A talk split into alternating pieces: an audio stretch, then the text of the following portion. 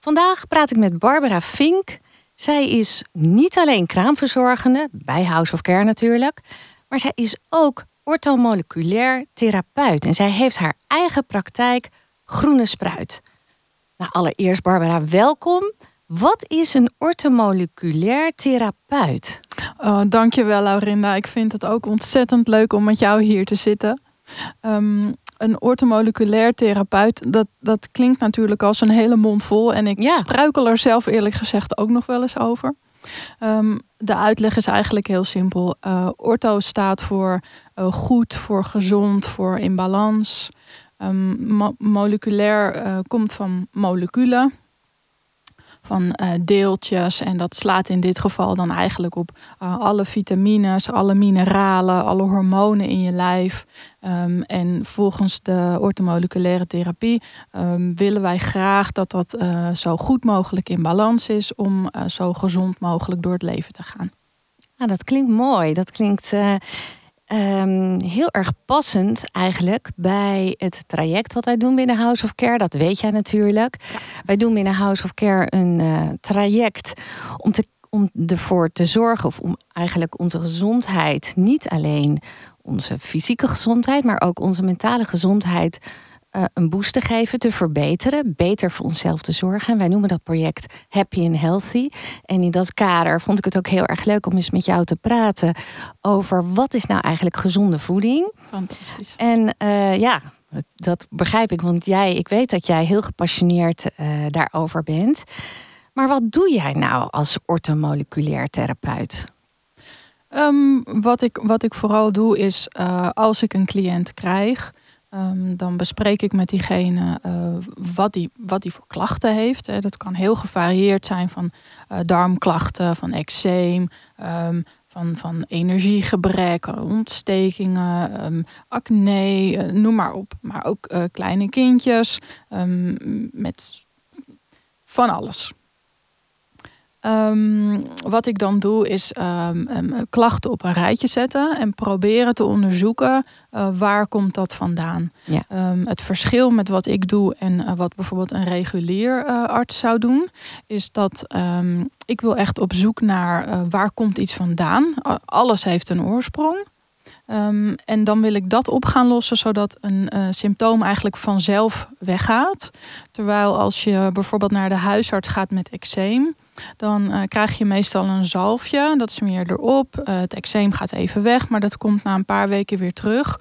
Omdat eigenlijk een, een onderliggende oorzaak niet is opgelost. Nee. En wat ik dan probeer te doen is kijken waar. Um, uh, waar zijn tekorten in je lichaam? Uh, kom je bijvoorbeeld vitamines tekort, mineralen tekort? Uh, heb je een disbalans in je darm? Is je darmflora niet in orde?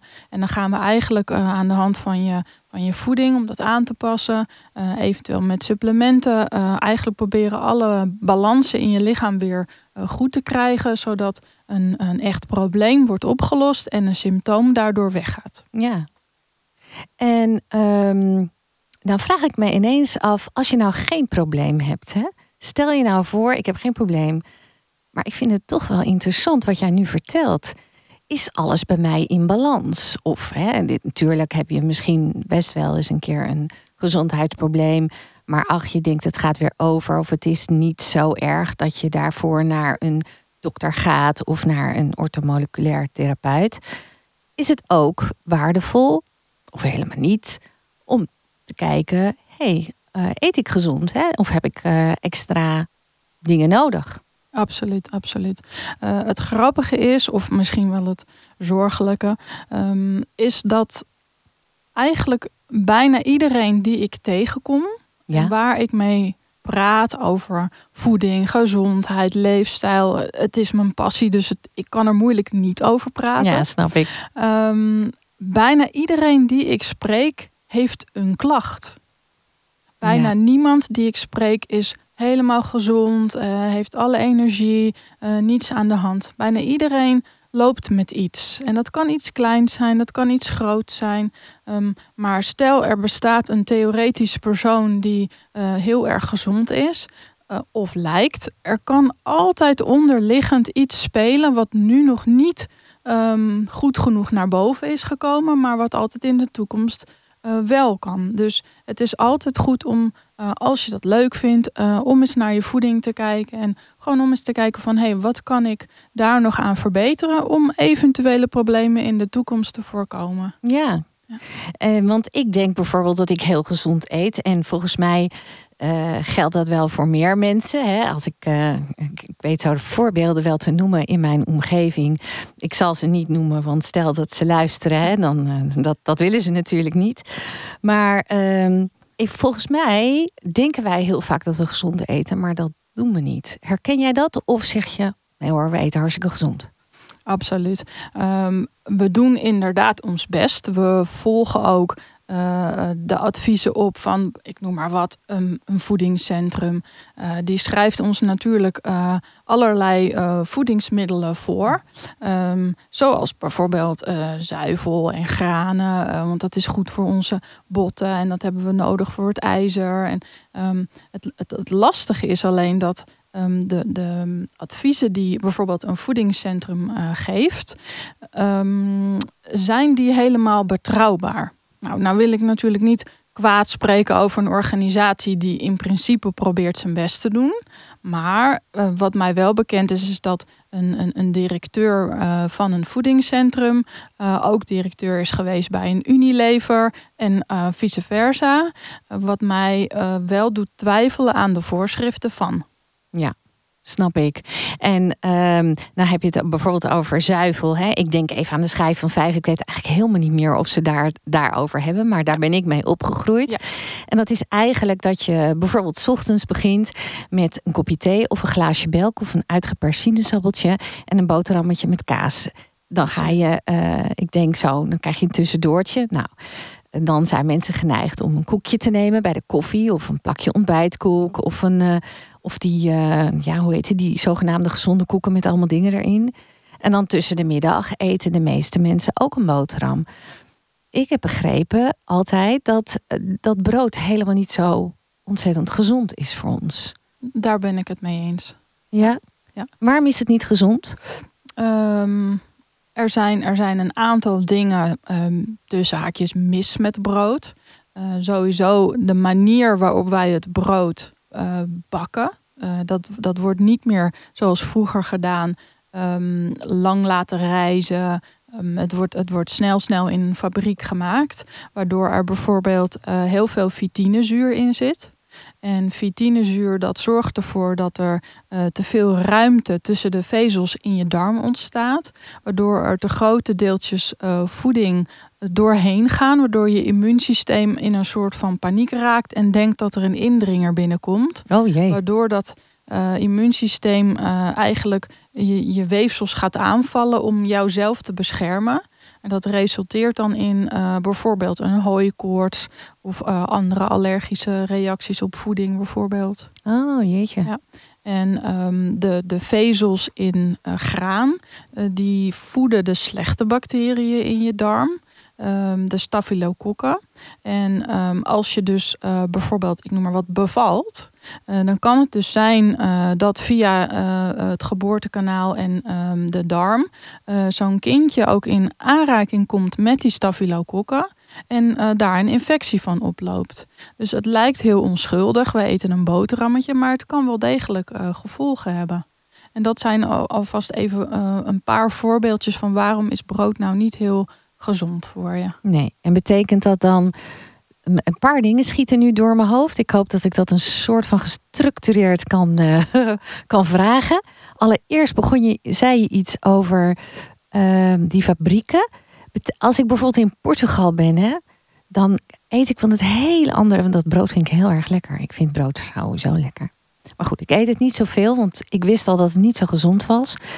Um, Betekent dat dat dat brood, dat is van dat zuurdezemachtig, dat dat nog wel op de ouderwetse manier een lang reis? Want dat brood is namelijk de volgende dag keihard. Daar kan je iemand zijn hersens mee inslaan. Dus dan moet je gewoon weggooien. Nou, dat doen wij niet. Want wij doen het dan nog in de rooster. Want het is namelijk ook heel lekker met een beetje boter en zo. Maar is dat wel het goede brood?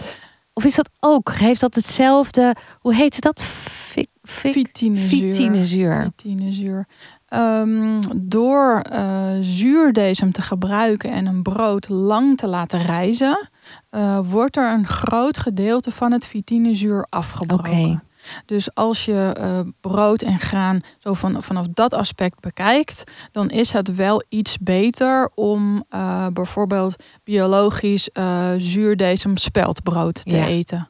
Dus als je brood eet, omdat je het nou eenmaal heel erg lekker vindt, dan kun je beter dat brood nemen. Maar jij zegt, moet je al het brood schrappen? Of mag je af en toe wel, kun je af en toe wel een broodje eten? Je mag natuurlijk alles. Ik neem aan dat jij niet zegt, ah, ah, dat mag niet. Nee. Alleen, jij waarschuwt, denk ik, je klant voor de mogelijke gevolgen. En zeker als een klant al ergens last van heeft, hè, hooikoorts of wat, wat je net noemde, dan kan je zeggen, nou dat komt omdat je te veel van dat brood eet. Ja, nou inderdaad, ehm, ehm, ik, ben, ik ben niet de, de baas van de voeding. Nee. Uh, ik kan niet tegen iemand zeggen: uh, uh, je mag niet meer zus, je mag niet meer zo. Um, wat ik doe is gewoon informatie geven, uitleggen hoe het zit met voeding, alternatieven aanbieden. Um, en, en dan kijken waar iemand uh, toe bereid is. Wat vind je haalbaar om aan te passen? Als iemand zegt: Barbara, luister, ik wil gewoon op zondagochtend met mijn man en kinderen aan tafel zitten. En, en echt even gezellig samen genieten van mijn croissantje. Waarom mag ik dat dan niet meer van jou? Dan zeg ik: Doe maar. Doe dat maar. Geniet er dan ook van. Maar probeer dat zo min mogelijk te doen geniet daarvan op dat moment, maar eet niet iedere dag een croissantje. Nee. Dus zie het als een uitzondering. Net als dat je bijvoorbeeld, uh, nou ja, ik weet niet of dat voor iedereen geldt, maar dat geldt in ieder geval wel voor mij. Um, dat je op vakantie misschien wel uh, iedere dag uh, bij het avondeten een glas wijn drinkt, of misschien zelfs al twee. Ik, dat is voor iedereen natuurlijk verschillend. Maar dat zodra je weer terug bent en weer in het gareel gaat en ook weer gaat werken, dat je zegt: Oké, dat doe ik dan alleen, bijvoorbeeld in het weekend of bij speciale gelegenheden. Je eet ook niet iedere dag een punt appeltaart. Zo moet je het een beetje zien, denk Klopt. ik dan. Als je dat kan. Uh, oh, het ja. is natuurlijk een klein valkuiltje om te denken. En ik moet zeggen, ik ben daar zelf ook al een keer in gestonken hoor. Je gaat op vakantie, je denkt, ah, oh, ik doe deze week doe ik lekker even gewoon, oh, toch dat ijsje, toch die pizza, toch dat dit en dat en zo. En als ik terugkom, dan, ja, helaas is dat toch lastiger gebleken dan wat je dan van tevoren bedenkt. Ja. Omdat um, um, de bacteriën en de schimmels in je darmen tijdens die hele vakantieweek gevoed zijn geraakt met wat jij hebt gegeten. Ja. En die, die, die leven daar in je darm. Jij voedt ze, dus het worden er meer. Ja. En die bacteriën en die schimmels, die communiceren met jouw brein. En die gaan tegen jouw brein zeggen, je hebt echt heel erg veel zin in ijs. Want die, die schimmels die hebben honger, die willen eten, die willen niet dood, die willen niet uitgehongerd worden. Dus die gaan jouw brein opdracht geven om te zorgen dat jij dat ijsje weer gaat eten. Ja. En oh, wat is dat dan lastig om ja, te doen. Dat dus dan echt afkicken dan. Ja, nou ja, dat, ik herken dat wel, want ik heb dat ooit een keertje echt geprobeerd en dat is me toe gelukt, maar ik werd er doodziek van. En daarna ben ik weer, nou, ben niet helemaal teruggevallen, mm. maar uh, ik weet gewoon dat het heel erg lastig is. Ja. Ik heb dat al met chocola. Ik ook. Niet verder vertellen. Ik ook niet verder vertellen. En dan, uh, ja, als ik dan eenmaal weer een stukje, één stukje chocola heb, heb genomen, dan wil ik dus iedere avond een stukje chocola. En je koppelt het dan ook weer aan allerlei uh, zaken. Dus, en je weet jezelf ook heel goed in slaap te sussen met allerlei leuke redenen. Nou, laten we het daar niet te veel over gaan hebben, want we willen het juist hebben over het gezonde gedrag. Ja. En um, je zei net ook eventjes kort iets. Um, overigens vind ik het wel heel raar dat we dus heel erg worden grootgebracht en worden. Uh, dat, we, dat we informatie krijgen um, via allerlei kanalen. Dat volkorenbrood, hè, een, een broodje kaas, laat ik het zo maar zeggen, een boterham met kaas, dat dat heel gezond is voor ons. Klopt. Dat vind ik wel raar. Ja, ja. Um, dat wordt een beetje gevoed door de commercie. Daar, okay. daar, dat gaat over omzet. Hoe meer wij uh, daarvan eten, uh, hoe meer zo'n zo'n uh, zo'n groep gevoed wordt met, met geld wat wij daaraan uh, aan uitgeven. Ja. Ja. Dus ook hier geldt weer die grote verleidings, uh, ja, cultuur, wat je ook ziet bij bijvoorbeeld de social media, bij de Netflix. Daar hebben we het in de vorige podcast over gehad. Als je dan één Netflix-aflevering hebt gezien, dan komt automatisch alweer de volgende in beeld. En er is precies gekeken hoe lang jij je aandacht kan vasthouden. En dan gaat hij net eventjes iets daarvoor, ga, komt hij al met de volgende aflevering. Dus je gaat die nog pakken. Dus je wordt als het ware helemaal ingepakt door. En dat geldt natuurlijk ook voor. Uh, nou ja, alle andere zaken waar reclame mee gemaakt wordt. Absoluut. Maar dus ook hiermee. Terwijl je denkt, klinkt logisch, boterham met kaas is gezond. Maar het is dus niet waar. Klopt. Kijk, alles wat um, koolhydraten bevat, uh, wordt door je lichaam snel gebruikt, maar is ook snel op. En als het op is, dan moet je weer opnieuw eten. En als je weer opnieuw moet eten, moet je weer snel iets kopen. En als je weer snel iets koopt, dan levert dat weer wat op. Dus stel, we gaan mensen, uh, zoals wat ik dan doe, uh, adviseren om twee à drie keer per dag te eten. Uh, dan levert dat veel minder inkomsten op. Ja. En dat is natuurlijk ontzettend jammer voor degene die daar dan op mislopen. Ja, en die, waar ook weer heel veel mensen van eten. Want daar werken natuurlijk bij al die bedrijven weer een heleboel mensen. Dus dat, dat is het verdienmodel wat erachter ja. zit. Jij zegt uh, minder eten. Uh, bedoel je minder vaak eten of kleinere porties? Uh, in principe kleinere porties. Dus meer eten per keer. En dan van de goede dingen. Um, en minder vaak op een dag. Precies, ja. ja. En dat komt eigenlijk omdat um, je lichaam moet zichzelf repareren. Alle cellen die je in je lichaam hebt, en dat zijn er heel erg veel, die moeten uh, vervangen worden. Dus uh, zieke cellen, oude cellen, niet goed functionerende cellen, die moeten eruit. En die moeten vervangen worden door nieuwe cellen. En daar moet je lijf aan toe kunnen komen. Uh, stel je koopt een auto en je blijft daar altijd maar in rijden. Je brengt hem nooit naar de garage, je laat er nooit eens nieuwe banden onder zetten. Dan op een gegeven moment valt zo'n auto uit elkaar. Ja. En zo werkt het eigenlijk met je spijsverteringsorganen ook. Als jij die continu maar aan de gang zet om te spijsverteren. En want je spijsvertering kan niet zeggen, nou, leuk dat jij net hebt gegeten, maar wij doen even over een paar uurtjes, want we zijn heel even met onderhoud. Dat doet je lijf niet. Je lijf die zegt dan gewoon, nou ja, oké, daar gaan we dan wel weer. Dan, dan doen we wel wat jij wil. Maar dan kunnen we niet onderhoud plegen. En wat dat dan veroorzaakt is dat uh, uh, zeg maar stoute cellen, die dus niet doen wat ze moeten doen, uh, worden niet opgeruimd. Die gaan woekeren. Dat kan bijvoorbeeld een gezwel worden. En dus iemand die, en dat klinkt natuurlijk allemaal niet heel gezellig wat ik nu vertel, maar iemand die bijvoorbeeld alvleesklierkanker heeft gekregen, dat zijn vaak mensen die vaak eten op een dag. En dan, en dan gaat dat inderdaad van ontbijt naar tussendoortje, naar lunch, naar tussendoortje, naar avondeten, naar snackje uh, bij de televisie. Maar dat zit dan ook nog vol met uh, de, de, de thee met honing en de koffie met melk. En uh, nog even een colaatje tussendoor. En dat ziet je lijf eigenlijk ook als eetmoment. En, en, en daarom adviseer ik mijn cliënten eigenlijk om minder vaak per dag te eten. Om alleen te eten als je honger hebt. Zodat je lichaam uh, zichzelf kan herstellen. En het is ook nog eens beter voor je bloedsuikerhuishouding. Want dat wordt natuurlijk ook veel gezegd. Je moet dat bloedsuiker moet je stabiel houden. Ja. Dat is ook zo, maar je lichaam kan dat zelf. Alles wat je eet uh, uh, levert uiteindelijk glucose op. Of omdat het erin zit, of omdat je lichaam het ervan maakt. Dat wordt allemaal in je lever opgeslagen, in je cellen. En je lichaam kan daar heel goed uh, die suikers weer uithalen op het moment dat het in je bloed te laag wordt. Dus het is eigenlijk helemaal niet nodig om continu maar weer wat suiker te eten, want je lichaam kan dat prima zelf. Maar waarom zeggen ze dan steeds dat je niet langer dan drie uur ongeveer tussen je uh, maaltijden uh, moet laten bestaan? Want is dat dan weer omdat die hele business erachter zit? We willen dat er zoveel mogelijk gegeten wordt? Eigenlijk wel. Oh, Helaas okay. wel. Ja. En we, stink, ja. we stinken er allemaal in. Ja, het ja. klinkt namelijk heel logisch. En dat geldt hetzelfde als voor dat boterhammetje.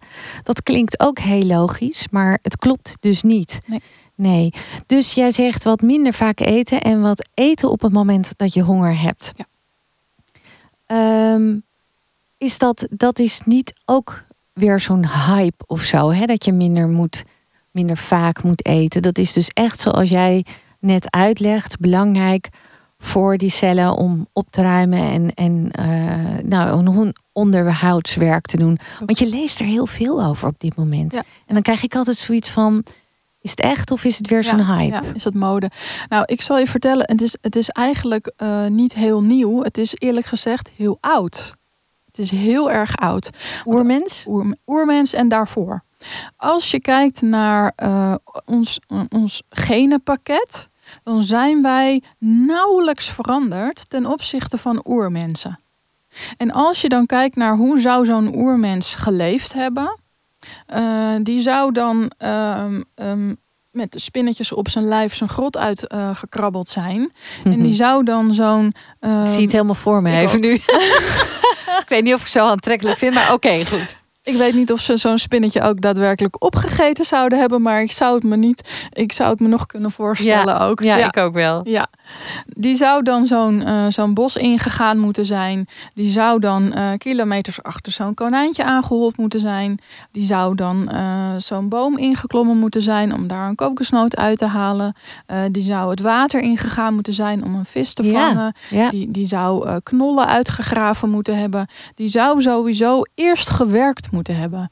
Eerst aan de gang met je spieren uh, en dan krijg je pas iets. Er stonden geen mini koelkastjes in het bos daar, dus je moest eerst aan de gang. Het lijkt, ik zie dat ook weer gelijk voor me. Koelkastje en dan haal je zo'n Ben Jerry's ijs. Nee, ja, nee dat, dat bestond, nee, dat bestond natuurlijk niet. helemaal nee. niet. En, en als je dan zo'n konijntje had, of je vond een nest met eieren in die boom waar je in geklommen bent. Of je had knollen of fruit of noem het maar op. Dan at je het allemaal op. Want er was geen garantie dat, dat er uh, niet iemand anders naast je kwam staan die het ook op wilde eten. Er was geen uh, garantie dat er geen dieren aan zouden komen die het van je weg zouden nemen. Er was geen garantie dat er, um, dat er later nog wel iets aan die boom zou hangen. Dus wanneer je at, ja at je tot je vol zat, tot je voldaan was. En daarna uh, ging je ontspannen, ging je rusten, ging je spijs verteren. Dat doen we nu natuurlijk ook niet. Hè. We gaan even snel iets eten, want we hebben nog een afspraak zo. Uh, we moeten naar de sportschool, dus we moeten even snel uh, die pasta naar binnen werken. We even snel, even snel.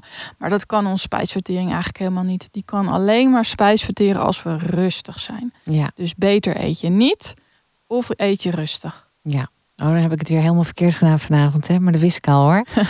ja, maar ja, dat was weer eigenwijs. Um... En als zo'n als zo'n oermens dan uh, had gegeten, dan kon dat zomaar eens weer een hele dag duren voordat er weer ja, eens wat was. Dat, dat, dat, dat zie ik bijvoorbeeld bij mijn honden. Die hebben dat oergedrag heel erg in zich. Ja. Als wij die bakken met uh, twee uh, hondjes thuis, kleintjes. Maar zodra wij die bakken op de grond zetten, we hebben ze gevuld dan schrokken ze naar binnen. Dat is dan niet echt heel relaxed uh, eten. Maar ze kijken de hele tijd goed in de, houden goed in de gaten of niet iemand anders het weer van ze afpikt. En wat je daar vooral in ziet is, ik weet niet of ik morgen weer te eten heb.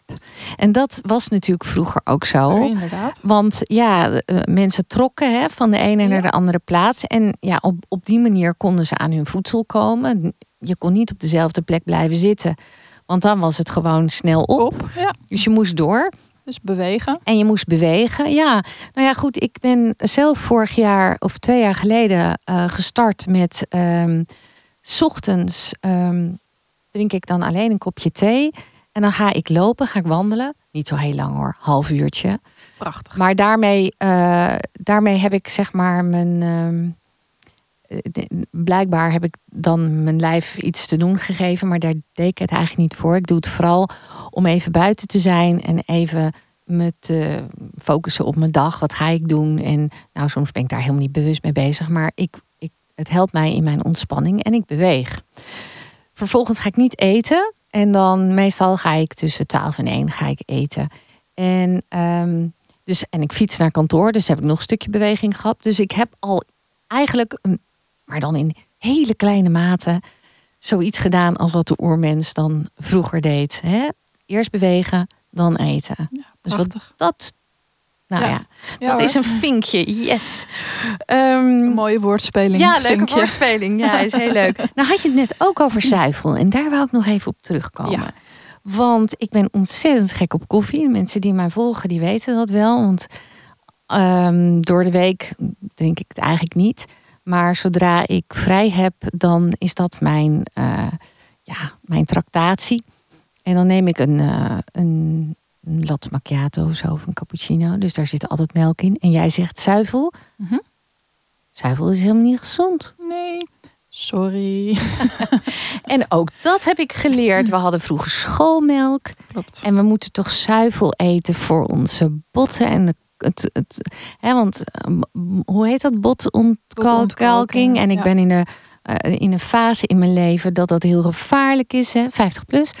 vertel het niet verder. Maar um, dan moet je toch juist en kwark en yoghurt en zo eten. Dat is toch goed voor de spieren? Ja, ja. Nou, het, het ontstaan van dat advies en zeker voor wat betreft uh, de schoolmelk van vroeger. Uh, daar kun je online, als je daar een beetje op googelt, kom je ongetwijfeld daar wel uh, nog eens wat leuke artikeltjes over tegen. Ook dat was een commercieel dingetje. Oh. Er is op een bepaald punt een heel groot overschot aan melk gekomen. En uh, de, ze wisten niet waar ze daarmee naartoe moesten. En toen hebben ze besloten dat er uh, schoolmelk moest komen, uh, zodat ze eigenlijk van het melkoverschot afkwamen. Aha. Ja. En nou, je vraagt me waarom, waarom is zuivel nou niet het handigste om op het menu te zetten? dat heeft een aantal redenen. wat je zelf ook al noemt, hè, moet ik, moet ik dat niet nemen voor het calcium? Ja.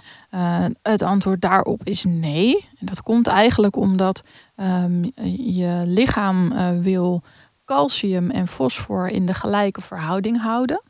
Maar omdat wij ontzettend veel um, mest over de landerijen um, uitgooien, eten de koeien veel meer fosforhoudend gras. En produceren zij dus ook melk met veel meer fosfor dan calcium. Ja. En als wij dat gebruiken, dan wil ons lichaam die balans terugbrengen. En dan doneert je lichaam dus uit je eigen botten en uit je gebit dat calcium om die verhouding weer gelijk te krijgen.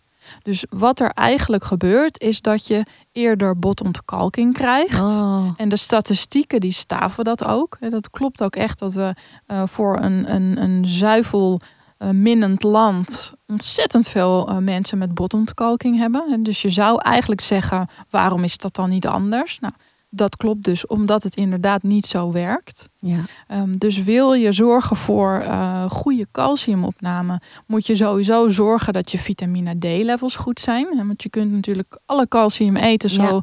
tot je helemaal uh, ons weegt. Ons weegt. Um, als je niet genoeg vitamine D in je systeem hebt, komt het niet in je botten terecht. Okay. Ja, dus dat is sowieso al een factor. Uh, wat je veel beter kunt eten is bijvoorbeeld uh, koolsoorten, broccoli, uh, noten. er zijn, er zijn een heleboel voedingsmiddelen waar dat gewoon in zit. En waar je het ook van kan gebruiken. Oké. Okay. Nou, broccoli eet ik gelukkig en noten ook. Lekker. Maar nou die vitamine D. Um, vitamine D krijgen wij door naar buiten te gaan, door daglicht, zonlicht, toch? Zeg ik ja, dat goed? Ja, absoluut. Kunnen we dat nog op, op een of andere manier? Ik heb wel eens iemand gehoord die had een tekort aan vitamine D. Komt heel veel voor. En die kon de trap bijna niet meer opkomen ja. van vermoeidheid. Ja. Klopt dat? Ja, absoluut. En die kreeg toen pilletjes. Ja. En word je daar, wordt, wordt het lijf daar gelukkig van, van die tabletjes uh, vitamine D? Hele goede vraag.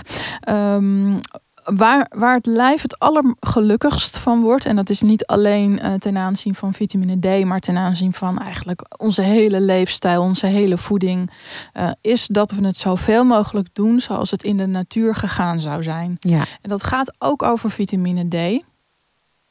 Uh, vitamine D, die door jou zelf is aangemaakt in je huid, heeft toch ook een ander effect op je lichaam dan vitamine D uit een potje. Maar ja. hoe krijg je nou uh, voldoende vitamine D aanmaak?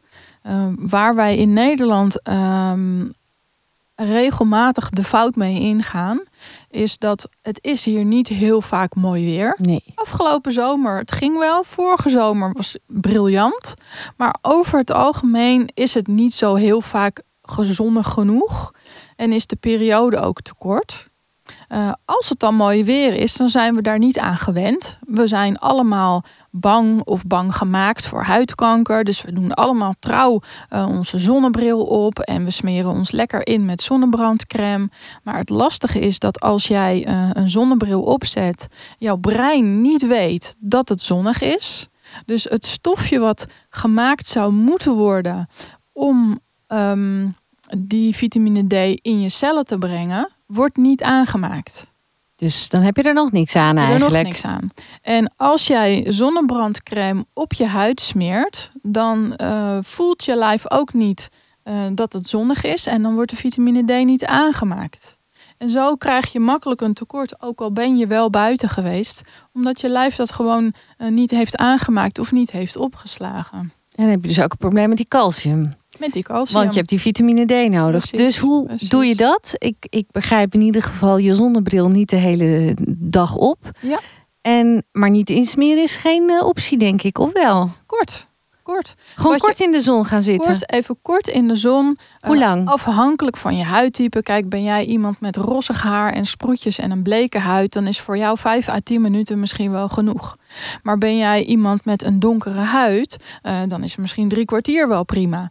Ben jij iemand met een beetje in het midden, dan zoals ik en misschien jij, um, dan, dan, dan zou je zeggen, nou, 10, 20 minuutjes, maar bouw het op. Begin in maart al met af en toe eventjes gewoon zo in de zon. Bouw het op. Ga niet meteen in juli naar het strand. Hoppakee. Uh, Twee weken bakken. Nee, nee. Doe, Dat, doe dat Maar alleen buiten zijn, dus zonder de zon. Nou, we hadden we vandaag volgens mij een beetje wisselend weer. Ik ben een paar keer buiten geweest. Toen was het prachtig, maar ik was tussen de middag even buiten. En toen was het eigenlijk een beetje dreigend. Het heeft niet geregend, maar het was een beetje bewolkt. Dat, dat bewolking, daar heb ik niks aan voor mijn vitamine D. Het buiten zijn op zich telt niet mee. Het telt, telt heel erg mee voor, voor gewoon een lekker gevoel. En, en, en buiten zijn, dat deed de oermens namelijk ook. Dus dat is, hebben we nodig. Absoluut. Voor, voor de vitamine D aanmaak. Mm, mm. Oké. Uh, het is natuurlijk niet helemaal weg, maar afhankelijk van uh, hoe dik het wolkenpakket is, wordt, wordt natuurlijk uh, de zonkracht wel steeds minder. Ja. We hebben minimaal zonkracht 4 nodig voordat er vitamine D wordt aangemaakt. Oké, okay, goed. Die is duidelijk. Ja. En je, je vroeg me net ook nog, um, hè, moet dat nou uit een potje komen of moet dat nou hè, gewoon van de zon komen? Um, kijk, stel je hebt echt een tekort uh, de studies, wetenschappelijke studies tonen ook aan dat het, het mooiste zou zijn uh, als je uh, vitamine D-level rond de 100 ligt. Nou, stel jij hebt 30, wat voor veel mensen echt wel voorkomt.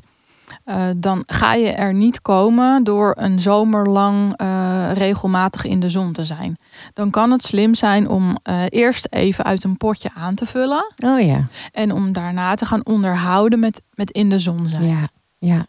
Ja, denk ineens bijvoorbeeld ook aan de Floradix en dat soort dingen wat wij hebben bij uh, een laag HB bij onze kraamvrouwen. Ja. En dat is soms net even, kijk, je kan wel heel veel met je voeding doen, hè? Maar soms helpen dat soort of raad jij zoiets af, een nee, Floradix? Nee, kan je rustig nemen? Ik, ik, ik, raad het aan, Floradix. Er is van Floradix ook Misschien moet je het even toelichten wat het is. Want ik weet niet of iedereen uh, weet dat wat is. Dat is een slim idee. Dat is een slim idee. Voor ons is dat natuurlijk ja. helemaal ja. oude koek. Um, Floradix, dat is uh, een middeltje wat uh, vitamines, mineralen bevat, maar vooral veel ijzer. En wanneer je dus als, als uh, barende uh, tijdens de bevalling uh, veel bloed verliest, dan kan het dus zijn dat je HB, dus je ijzergehalte in je cellen, dat dat te laag wordt. En um, daardoor krijg je last van duizeligheid, van vermoeidheid. Um, je kan er ook mentaal een beetje labiel van worden. Ja, en het triggert uh, ja. paniekaanvallen. Ja. En je bent al een beetje eh, precies, mentaal eh, labiel, dus emotioneel. Ja. En uh, een kraamtijd duurt natuurlijk een week. Daarna is het fijn als je lekker met je babytje in de wandelwagen naar buiten kan gaan. En dan is het niet fijn als je nog op de bank zit en je komt eigenlijk bijna niet eens tot aan de voordeur. Nee. Dus wat wij, dan, wat wij dan in de kraamzorg adviseren is om um, uh, Floradix te gebruiken. Uh, omdat dat uh, veel ijzer bevat en een makkelijk in een makkelijk opneembaar vorm. ondersteunt met vitamine C. en dan zie je dat een ijzergehalte, een HB, eigenlijk heel snel omhoog gaat, waardoor je je sneller goed voelt en daarna onderhoud je dat weer met voeding. Voeding, ja, ja. En ik zag uh, nu dat ze Floradix ook in tabletvorm hebben. Ze, maar dat is niet zo'n handige optie. Uh, begrijp ik dat uh, uit jouw woorden? Want nee, normaal heb je van die flessen, hè? Klopt. Dat maakt eerlijk gezegd niet heel veel uit. De een vindt het drankje misschien wat minder prettig smaken. Oh, ja, ja. Het is net wat je gewend bent. de ander kan niet zo goed een tabletje slikken. Dus die heeft dan liever wel weer de vloeibare variant. En um, ik moet er overigens wel even bij vermelden. Wij zitten hier niet om te promoten voor Flora Nee. Wij krijgen hier niet voor betaald. Lieve mensen, wij krijgen hier niet voor betaald om de Floradix nee. te promoten. Dit nee, is gewoon maar het is een vast, uit onze ervaring. Het is een uh, vast onderdeel in de Absoluut. kraamtijd. Want Absoluut. er zijn erg veel vrouwen die hebben gewoon een laag Absoluut. HB. Dus uh, vandaar dat we het toevallig over ja. hebben. Wat ik en, wel zou aanraden is om um, de Floradix glutenvrij te nemen omdat dat, omdat dat dan um, nog net even iets gezonder is of prettiger ja. voor je lichaam. Ja, snap ik. En dan um, wil ik nou ook eens aan, nou ik toch met jou zitten praten, wil ik Vertel van jou maar. weten. Je leest ontzettend veel op dit moment over mensen die suikervrij eten en koolhydraatarm eten. En ook daarvan denk ik dan weer, goh, we praten elkaar allemaal na. Is het inderdaad wel het beste? En um, nou, helemaal zonder koolhydraten kunnen we natuurlijk helemaal niet. En dat kan ook eigenlijk helemaal niet. Hè? Want dat zit natuurlijk toch in heel veel uh, voeding die wij eten. Um, wat, wat vind jij daarvan? Vind jij het ook een hype? Of zeg je, oh nee, het is juist hartstikke goed? Allebei. Oké. Okay. Allebei. Het, het, het, het is een beetje een hype en het is een beetje gezond. Oké. Okay. Ja. en ik zal dat eens uitleggen. Um, even in een soort van Jip en Janneke taal. Ja, uh, je... ja want het is allemaal best wel ingewikkeld, ja, moet ik zeggen ik, hoor. Begrijp ik. Uh, vandaar. Uh, je lichaam kan eigenlijk op twee standjes staan qua verbranding. Hè, dus qua energie die je uit voeding haalt. die kan staan op standje vetverbranding. En dat kan jouw eigen vet zijn, jouw eigen lichaamsvet zijn of de, het vet uit voeding. Uh, of kan op standje suiker staan. Dus op koolhydraten, op zetmelen, op suikers. En um, standje uh, suikers is makkelijk. Je lijf kan dat heel makkelijk verteren, heel snel uh, gebruiken. Um, standje vetverbranding is wat moeilijker. Maar op vetverbranding kun je vele uren langer doorgaan dan op standje koolhydraten, op standje suiker. Sta jij met je lichaam op standje suiker, dan is je lijf eigenlijk een beetje vergeten. Hoe gaat het ook alweer met het is even op en wat ga ik dan verbruiken? Je lijf weet even niet meer, uh, oh, waar haal ik die suikers ook alweer vandaan? Of vetverbranding, hoe, hoe, hoe, ging dat ook alweer? Dus wat je lijf dan gaat doen is zorgen dat jij uh, weer opnieuw uh, suikers gaat eten. Oh ja. En weer komen opnieuw daar een weer. wil. Ja. En dan komen we eigenlijk weer terug. Weer hetzelfde wat je net ver Precies. vertelde van die Precies. schimmels die dat willen. Precies. Dus eigenlijk alles in jouw lichaam of in ons lichaam, laat ik het goed zeggen alles in ons lichaam um, scheelt om die suikers. Klopt. Ja, ja. dat is natuurlijk ook uit de oertijd. We, we hadden niet zoveel suikers toen. Nee, hè? Vooral uit best, fruit hè? en vooral uit, uit knollen. Ja. Uh, en, en, en dat brengt me meteen op het volgende argument. Dat uh, suikers zijn er natuurlijk in veel verschillende vormen. Ja. Die zijn er in uh, de geraffineerde vorm. Dus echt gewoon het glucose wat ergens uitgehaald is. Um, of in de vorm van zetmelen. Zoals bijvoorbeeld uit een zoete aardappel of een banaan. Um, er zijn gewoon verschillende soorten en vormen van suikers. En uh, waar ons lichaam wel gelukkig van wordt, is in uh, suiker in een verpakking. En dan bedoel ik niet een verpakking van een van. koekje. of hè, dan bedoel ik de. Ik ben al bijna blij. Nee hoor, grapje. Sorry. Ik bedoel dan echt gewoon de, de bananenschil waar de ja, banaan in ja. zit. En ja. de sinaasappel in zijn geheel eten. En niet als een uitgeperste vorm. Want je lichaam heeft die vezels van die banaan en van die sinaasappel nodig om die suikers rustig aan in je bloed uh, te stoppen, zodat je niet uh, piekt en dipt en piekt en dipt. En de mineralen die erin zitten helpen weer met, helpen weer met de suikervertering. Want suikers verteren kost mineralen. Op het moment dat jij iets eet waar die mineralen in zitten, dan lever je niets in. Nee. Maar als jij uh, een koekje eet waar eigenlijk losse suikers weer terug ingestopt zijn, dan kost het jou dus mineralen om dat op te kunnen eten, om dat te kunnen verteren. En dan heb ik het bijvoorbeeld over magnesium. Ja. magnesium, uh, daar hoor je tegenwoordig ook heel veel over. Ja. Um, bij een magnesiumtekort krijg je bijvoorbeeld kramp in je kuiten, je krijgt trillend ooglid, je krijgt hartkloppingen. Maar je, je krijgt... ook niet een beetje stijf en zo, dat soort dingen? Ja. Stijf en je krijgt last van vermoeidheid, want magnesium speelt een hele grote rol in de energiehuishouding. Dus hoe meer suikers jij eet, hoe meer mineralen en magnesium dat jou kost. Maar is dan mijn gevolgtrekking ook dat als je minder suiker eet, dat je dan meer energie hebt? Precies. Hé, hey, maar die is interessant. Want als wij kijken naar onze uh, project Happy and Healthy, dan hm? kijken we er ook naar van hoe kun je nou je energie bewaren. En dan, dan, dan uh, focussen, ons, focussen, we, focussen we ons um, vooral natuurlijk op die mentale kant van de energie. Hè? Dus wat doe je en hoe doe je het en hoe voel je daarbij? Maar eigenlijk, natuurlijk zit er ook een fysieke kant aan. Hè? Ik ga niet voor niets even wandelen s ochtends om ook mijn lijf even aan de gang te zetten en wat beweging te krijgen. Maar eigenlijk is die voeding. Want jij zegt, als ik dan vervolgens uh, een reep chocola eet of een boterham met jam en daarna ook nog een, uh, een latte macchiato of een cappuccino erachteraan gooi, dan doe ik dat eigenlijk volledig teniet. Klopt. Want dan lever ik alle energie weer in. Klopt. Betekent het dan ook dat je dus meer energie hebt als je helemaal koolhydraatarm of suikervrij eet? Uh, Spring je dan over alle hokjes en, en, en bosjes heen omdat je zoveel energie hebt? Uh, dat is natuurlijk van, van allerlei factoren afhankelijk. Ook van uh, hoe is je kwaliteit van slaap. Ja, tuurlijk, daar heb je gelijk in. Ja. Beweeg je ook. Uh, hoe druk ben je op je werk? Uh, heb je kinderen die s'nachts wakker worden? Ja, ja, het zit natuurlijk niet alleen maar in ga je dat koekje wel of niet eten. Maar het speelt natuurlijk, het speelt natuurlijk een hele grote rol. En uh, wat, ik, wat ik veel mensen regelmatig roepen is: Oh, ik ben even een beetje moe. La, nou, laten we even snel wat eten, want even een beetje energie.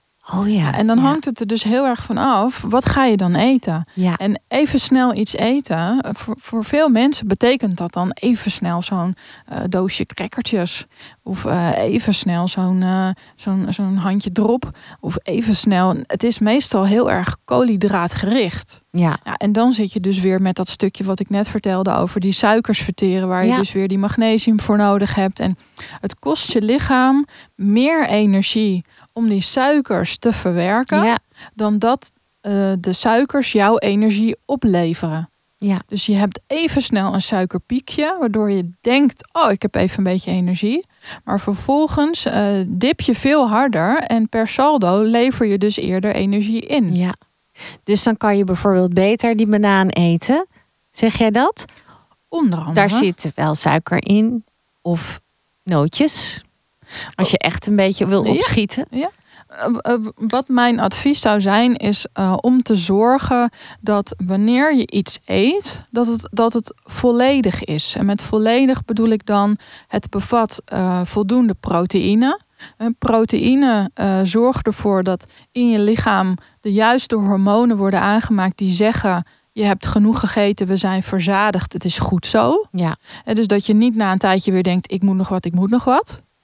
Uh, dat je uh, voldoende vetten in je voeding hebt, gezonde vetten, dus niet de vetten van de chips die de fabriek eraan toegevoegd heeft, maar echt gezonde vetten die van nature in dat voeding uh, voorkomt.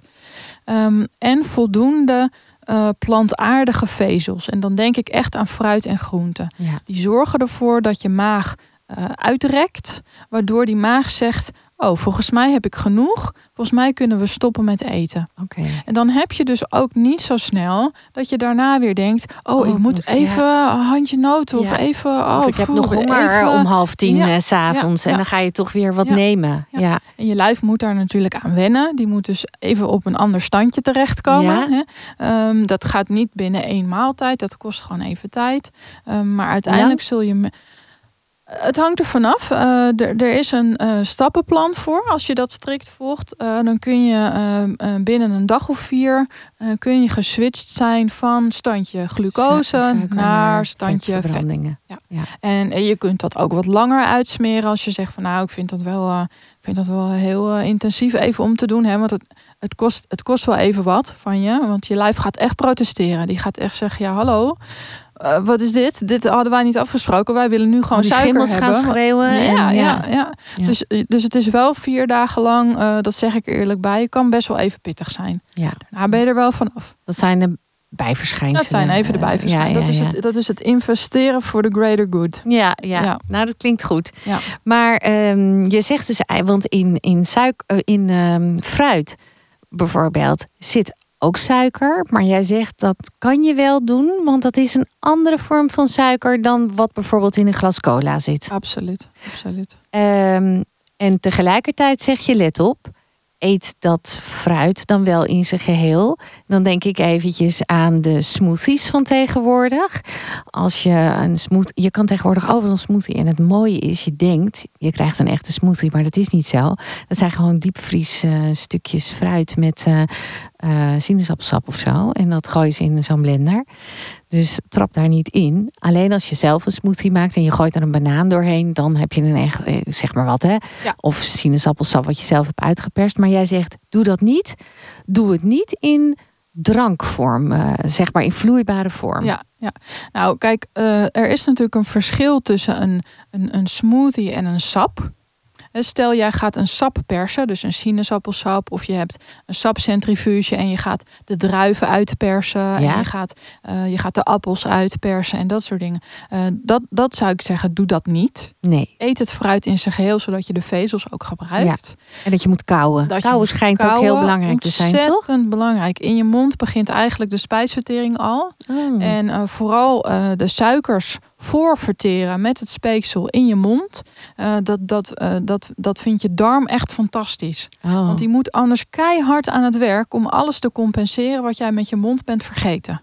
He, dus kauwen is heel belangrijk. En als jij uh, een smoothie maakt, um, daar hebben we het net ook over gehad. Hè, dat moet je dan dus zien als maaltijd. Ja. Of je doet het bij je maaltijd. Maar wat dan dus ook in dat geval belangrijk is, is dat je hem compleet maakt. Dus je doet niet alleen maar fruit erin. Je doet niet alleen maar koolhydraten erin. Je doet er ook vet in. Dus je doet bijvoorbeeld een avocado erbij. Of je doet er een lepel kokosolie in. Ja. En uh, je wil daarnaast wil je uh, niet alleen maar heel veel fruitsuikers. Want fruitsuikers zijn op zich niet verkeerd. Maar je moet ook kijken, wat zou ik in de natuur doen? Zou ik in de natuur... Natuur zoveel... Uh... Tien sinaasappels? Nee. Waarschijnlijk Je bent blij als je er één hebt gevonden. Ja.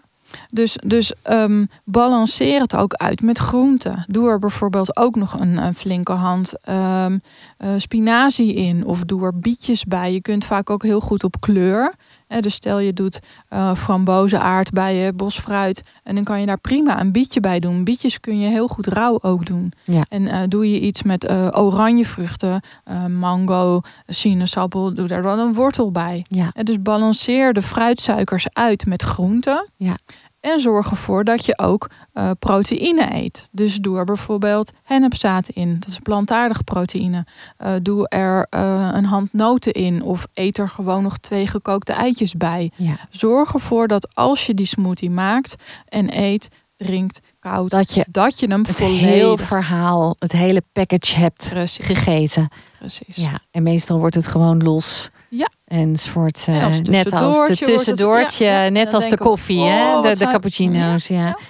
Nou, um, ik vind het heel interessant. Ik vind ook dat je er ontzettend veel van af weet. En dat je er heel um, dat je het heel duidelijk kan uitleggen, ondanks dat het ontzettend ingewikkeld is. Dat vind ik dan. Ik weet niet hoe de luisteraars het vinden, maar ik heb zoiets van. Goh, ja, nou dan gaan we vragen.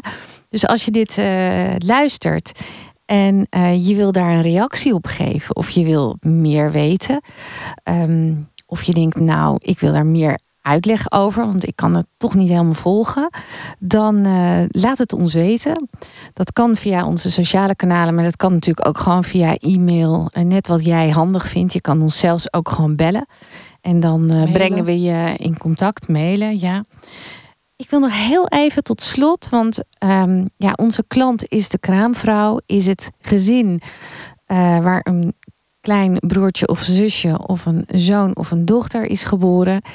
En ik ben natuurlijk wel een beetje benieuwd. Jij bent ook kraamverzorgende. Um, kraamverzorgende zorgen ook voor, ontbijtjes. En die zorgen ervoor dat de pasbevallen moeder goed aansterkt. We hebben het net over de Floradix gehad. Um, hoe pak jij dat op? Ja, um, nou, mijn, mijn uh, nummer één tip is eigenlijk een tip waarvan je denkt, nou, kom Barbara, dat, dat is echt te simpel. Heb je niet, heb je niet even iets moeilijkers voor ons? maar uh, in de praktijk is dat toch altijd nog wel een uitdaging. Um, mijn aller, allerbeste tip die ik, je, die ik je zo kan geven is: eet bij iedere maaltijd fruit en groenten.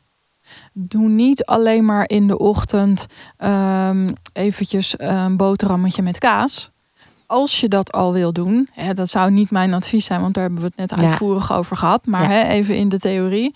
Uh, eet, eet gewoon fruit en groenten. Dus maak liever een, uh, een, een avocado fruitsmoothie met um, noten erin en met, met kokosrasp en dat soort dingen. Um, en, en, en lunch lekker met een salade met goede vulling erin of met een gebakken eitje en groente erbij. Uh, zorg ervoor dat je bij iedere maaltijd fruit en groente binnenkrijgt omdat uh, die vezels van fruit en groente die voeden je goede darmflora, dus de goede bacteriën in jouw darm. En die geef jij dus als potentieel borstvoedende moeder mee aan je babytje. Uh, die heeft daar ontzettend veel profijt van, want een goede darmflora is heel erg belangrijk voor het opbouwen van het immuunsysteem. Ja. Dus dat is sowieso belangrijk. Voor jouzelf ook. Want je geeft tijdens je zwangerschap ontzettend veel vitamines en mineralen door uh, aan je kleintje. Vervolgens geef je misschien uh, een, een, hele lange periode nog borstvoeding. Dus je blijft, en daar zijn moeders natuurlijk ontzettend goed in. Je blijft geven en geven en geven. En wat je dan na een tijdje vaak ziet, is dat vrouwen haaruitval gaan krijgen. Ja. Uh, dat de huid zo droog is. Ja. Dat de nagels gaan brokkelen. En dat zijn eigenlijk al de tekenen van een voedseltekort, van een voedingstekort omdat de, de, de nagels, de haren, eh, de huid, dat vindt je lijf niet zo heel erg belangrijk. Dus als er tekorten zijn, ga je dat daar als eerste merken. Dus zorg ervoor dat je voldoende vitamines en mineralen binnenkrijgt door bij iedere maaltijd een portie fruit en groente te eten. En dan zijn drie plakjes komkommer op een crackertje natuurlijk niet een portie. Hè, dus eet ruim. Uh, en dan, dan kom je al uh, een heel stuk verder ehm, op het ortomoleculaire stukje van hoe krijg je alles in balans in je lichaam, zodat alle functies die die vitamines en die mineralen uh, nodig hebben, dat ook kunnen uitvoeren omdat jij ze hebt gegeten. Ja. Nou, dat klinkt helemaal niet zo ingewikkeld. Hoewel ik het wel spannend vind om groenten te eten bij mijn ontbijt. Maar daar uh, weet ik zeker van dat jij daar allemaal leuke ideeën over hebt. En die kunnen luisteraars ook volgens mij uh, benaderen via jouw website groenespruit.nl.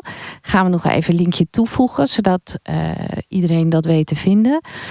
Uh, als ik het even samenvat, dan eet ik dus gezond op het moment dat ik niet te vaak eet, met allemaal tussendoortjes.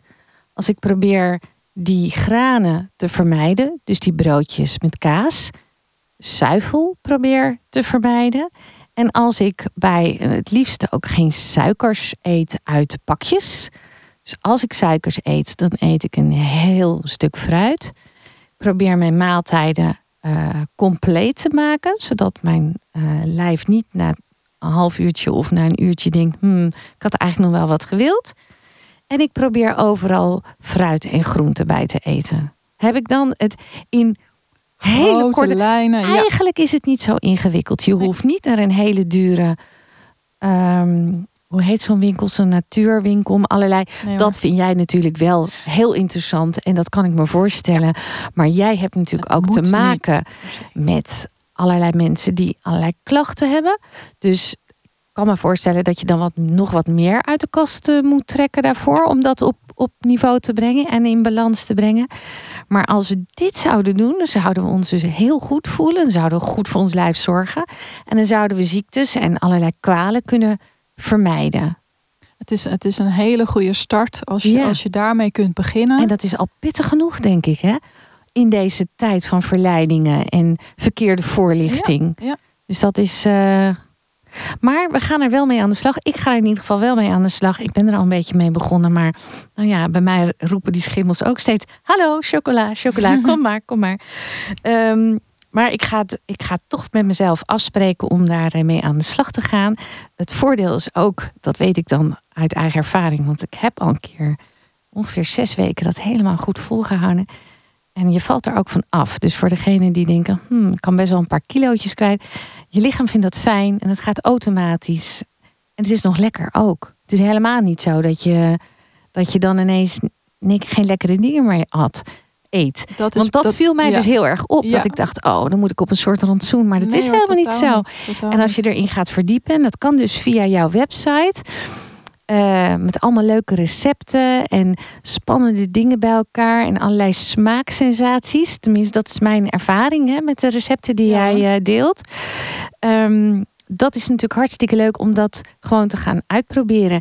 En ook super leuk als je dat als jonge moeder ook weer aan je kinderen kunt overdragen. Als je ook hè, dat suiker een beetje wil vermijden voor de tandjes en alles, dan kun je kinderen ook zo leren op een gezonde manier te eten. Ehm, dus als je denkt, oké, ik heb nu gehoord uh, dat, welke dingen niet zo goed voor me zijn, wat moet ik dan eten? Ga naar Barbara's website, groenespruit.nl. En um, we zullen nog wat, uh, wat linkjes en wat dingen um, toevoegen aan de, aan de notities, zodat het voor iedereen heel makkelijk te vinden is. Heb je nog iets la laatste ding toe te voegen, Barbara, waar we het helemaal niet over gehad hebben, waarvan jij zegt, nou, maar daarvoor moet je toch echt bij mij zijn? Want ook als je natuurlijk um, wel last hebt van bepaalde narigheid in je lichaam, darmproblemen of nou ja, waar je ook maar tegenaan loopt, uh, dan kan je ook bij jou terecht voor een consult. Dat wil jij natuurlijk uh, ook uh, graag geven aan, aan uh, onze luisteraars. Dus mocht het zo zijn dat je denkt, ja, ik heb toch uh, wel uh, interesse in wat meer informatie en ik wil wel laten onderzoeken. Wat, wat kan ik nou verbeteren in mijn voeding? En hoe kom ik er nou achter waar, die, waar dat eczeem vandaan komt? Dan moet ze bij jou zijn. Dan moet je even ja zeggen, niet alleen schudden. Ja, ja. Barbara, voor de luisteraar, Barbara schudden ja. Um, heel erg bedankt voor al jouw informatie. Super interessant. Leuk om, uh, om jou nou van deze kant uh, te horen praten. Want ik ken jou natuurlijk vooral als kraamverzorgende. Ja. Dank je wel. En ook heel erg bedankt voor het luisteren. Ik, ik, vond, ik heb genoten van dit gesprek. Het is mijn passie. Ik praat hier graag uh, urenlang over. We, we, hadden ook volgens mij nog urenlang door ja, kunnen gaan. van wel, ja. Um, Dank je wel voor deze mogelijkheid. Super.